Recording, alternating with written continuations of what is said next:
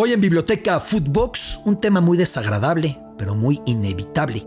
El abuso de menores, el abuso de niños en el contexto deportivo, cuando la Federación de Estados Unidos de Gimnasia ha pagado 380 millones de dólares de indemnización a las víctimas por abuso, empezando por Biles, por Simón Biles, cuando eh, la persona que encabezaba las fuerzas básicas del Barcelona y que vino a las Chivas del Guadalajara, Albert Benayges, también ha sido acusado de innumerables casos de abuso a niños. Tema triste, tema trágico, tema imprescindible. Esto es Biblioteca Footbox, un podcast con Alberto Lati, exclusivo de Footbox. Biblioteca Footbox, gracias por acompañarnos. Soy Alberto Lati, estamos ya en el podcast 101.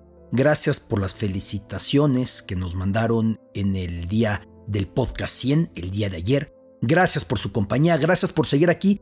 Y el día de hoy tengo que abordar y tengo que colocar en estas repisas, en esta biblioteca, ejemplares desagradables, pero es un tema que se tiene que tratar. Simultáneamente, en la última semana, dos noticias.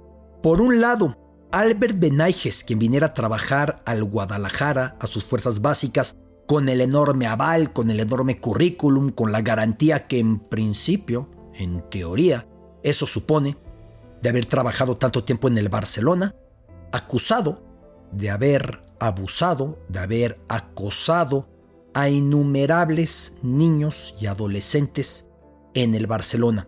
Por otro lado, un par de días después, que la Federación de Gimnasia de Estados Unidos, US Gymnastics, tendrá que pagar tiene que pagar 380 millones de dólares como acuerdo para eh, terminar con la demanda de las gimnastas convencidas de que pudo frenarse mucho antes la serie de abusos del siniestro, no le puedo decir doctor, del monstruo Larry Nassar, quien era el médico, vaya degradación de la profesión más loable, era el médico de esta misma y el Comité Olímpico Estadounidense y el Comité Paralímpico Estadounidense y US Gymnastics y cuanta persona estaba ahí pudieron frenarlo porque lo sabían e hicieron como que no. Y entonces pasó el tiempo hasta que Larry Nassar definitivamente fue eh, encarcelado, pero en esos dos años, ¿cuántas niñas, cuántas adolescentes no siguieron siendo víctimas de abuso? Simone Biles la para muchos mejor gimnasta de la historia, Ali Reisman, de las mejores gimnastas en los últimos tiempos, Maggie Nichols, muy relevante en la gimnasia, Michaela Maroney, fueron víctimas de abuso de Larry Nassar, como tantísimas más. Claro, US Gymnastics se declara en bancarrota junto con sus aseguradoras que pagaron al límite de lo que tenían que pagar según los contratos, y no sé por qué no siento pues una empatía o una compasión un lamento por su bancarrota. ¿Cuántas niñas pudieron tener su vida cambiada si ahí se hubiera cambiado mucho antes, se hubiera frenado mucho antes, se hubiera procesado antes, se hubiera escuchado lo que se decía, se hubiera admitido lo que se veía, se hubiera dejado de encubrir?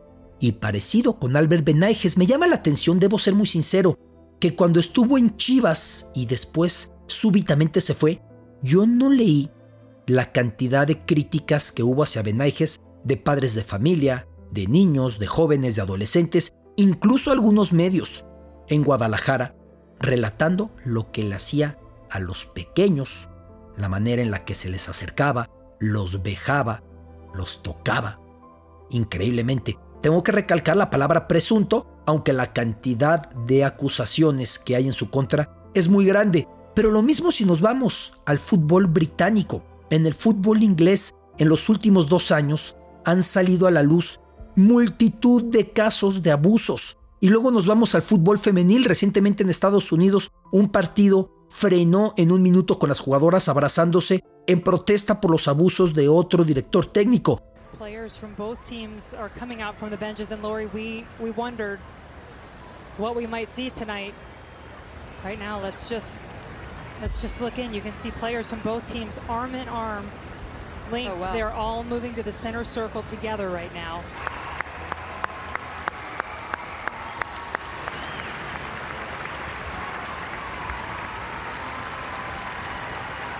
every player from both teams in the middle of the field. I think you can see, you can feel the weight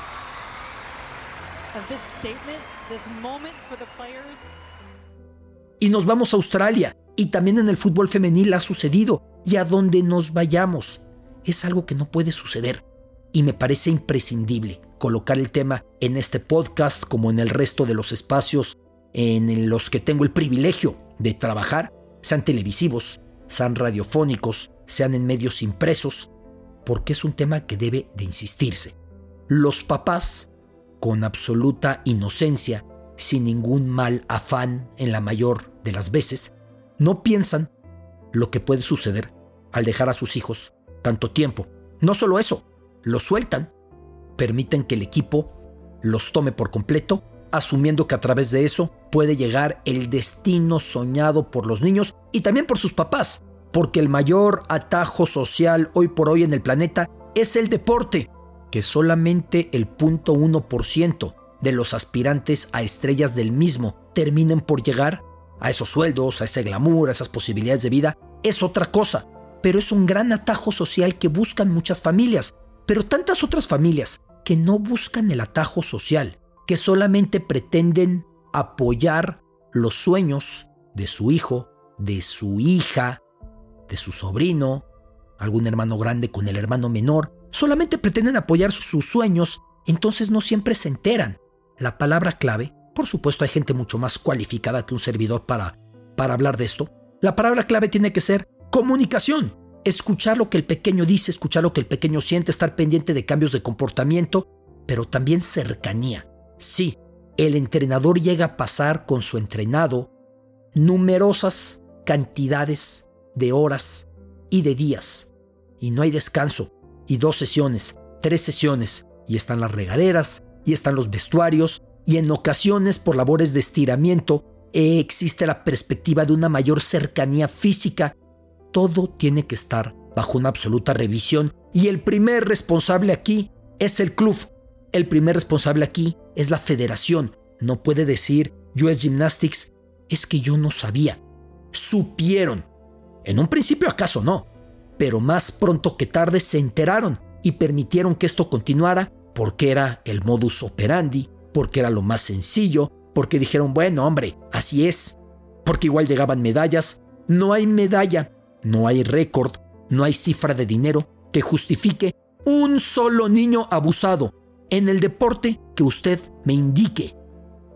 He hablado mucho, he hablado mucho del caso de US Gymnastics porque 380 millones de dólares, la cifra con la que se ha zanjado esta demanda, pues es la mayor que se ha dado para un caso de este tipo, una demanda colectiva de este tipo de tantas gimnastas encabezadas por la maravillosa Simone Biles y por Ali Reisman. Pero vale la pena reparar en lo que aconteció en el fútbol del Reino Unido, en el fútbol de Inglaterra en los últimos años. Sobre todo un caso que comenzó en noviembre de 2016. Empezaron a llegar acusaciones y revelaciones de futbolistas que habían sido niños en los años 70, en los años 80, en los años 90, en los que explicaban la manera en la que se había dado su abuso. Llegaron en contra de George Ormond, quien había trabajado en el Newcastle con inferiores, llegaron con un eh, cazatalentos del Chelsea, Eddie Heath, llegaron con más entrenadores en la estructura del fútbol inglés. Por supuesto, Newcastle y Chelsea tienen mucho mayor relevancia, pero si aquí nos podemos saber equipo por equipo, región por región, es una tristeza, es una tragedia darnos cuenta la cantidad de equipos que estuvieron involucrados en esto y que casi los que no han tenido este tipo de situaciones son la muy afortunada excepción. Esto creció mucho a través de medios de comunicación como The Guardian, que fue haciendo publicaciones hasta que no pudo negarse la evidencia, no pudo taparse el sol con un dedo. Pasó en Inglaterra y como ha pasado allá, sigue pasando en tantos lugares, en tantos confines. Por eso, la necesidad de que se esté muy pendiente Estuvo el caso en el Tottenham del futbolista Paul Stewart, quien fue muy relevante seleccionado inglés, que confesaba un periódico al Mirror que había sido abusado por un entrenador cuando estaba en el Blackpool. Estuvo el caso también de Victoria Derbyshire, una futbolista quien explicara cómo también fue abusada. De esa manera fue creciendo este tema, fue creciendo la investigación y el entrenador George Ormond que trabajara en el Newcastle, pues terminó por ser detenido y sentenciado a una larga condena en prisión. Nunca estaremos tarde para reparar en este tema. Nunca estaremos tarde. Como dice un gran proverbio africano, el mejor momento para plantar un árbol era hace 30 años, pues ya lo tendríamos. El segundo mejor momento es hoy. Me hubiera encantado que este tema comenzara a tener notoriedad. Freno, atención, desde hace 30 años y cuántos niños hubieran crecido, cuántas niñas hubieran crecido, adolescentes, jóvenes, sin ser abusados, sin ser acosados, sin ser dejados. Sin embargo, ya que no se ha hecho antes, se tiene que hacer de inmediato. Y en todo el planeta, en México ha pasado. Nuestro compañero aquí en Footbox, Nacho Suárez, el gran fantasma, ha revelado. Ha revelado antes que nadie los abusos que se dieron en lugares como Veracruz y tantos más. En este año 2021, en el mes de marzo, se publicó una conclusión de un grupo independiente que estaba haciendo un análisis de este tema, que la FA, la Football Association, no hizo lo suficiente para mantener a los niños a salvo, que hubo significativos fallos institucionales. Dicho esto, que no quede el caso del horrible Larry Nassar y la complicidad de muchas formas de US Gymnastics solamente en la anécdota de los 380 millones de dólares y en lo que Biles ha dicho que sufrió. Recuerdo que a Biles en su cumpleaños en 2020 le colocaba a US Gymnastics un tuit diciéndole, continúa sorprendiéndonos. Y ella respondía, ¿y qué tal si ustedes me sorprenden haciendo una investigación independiente y admitiendo sus errores?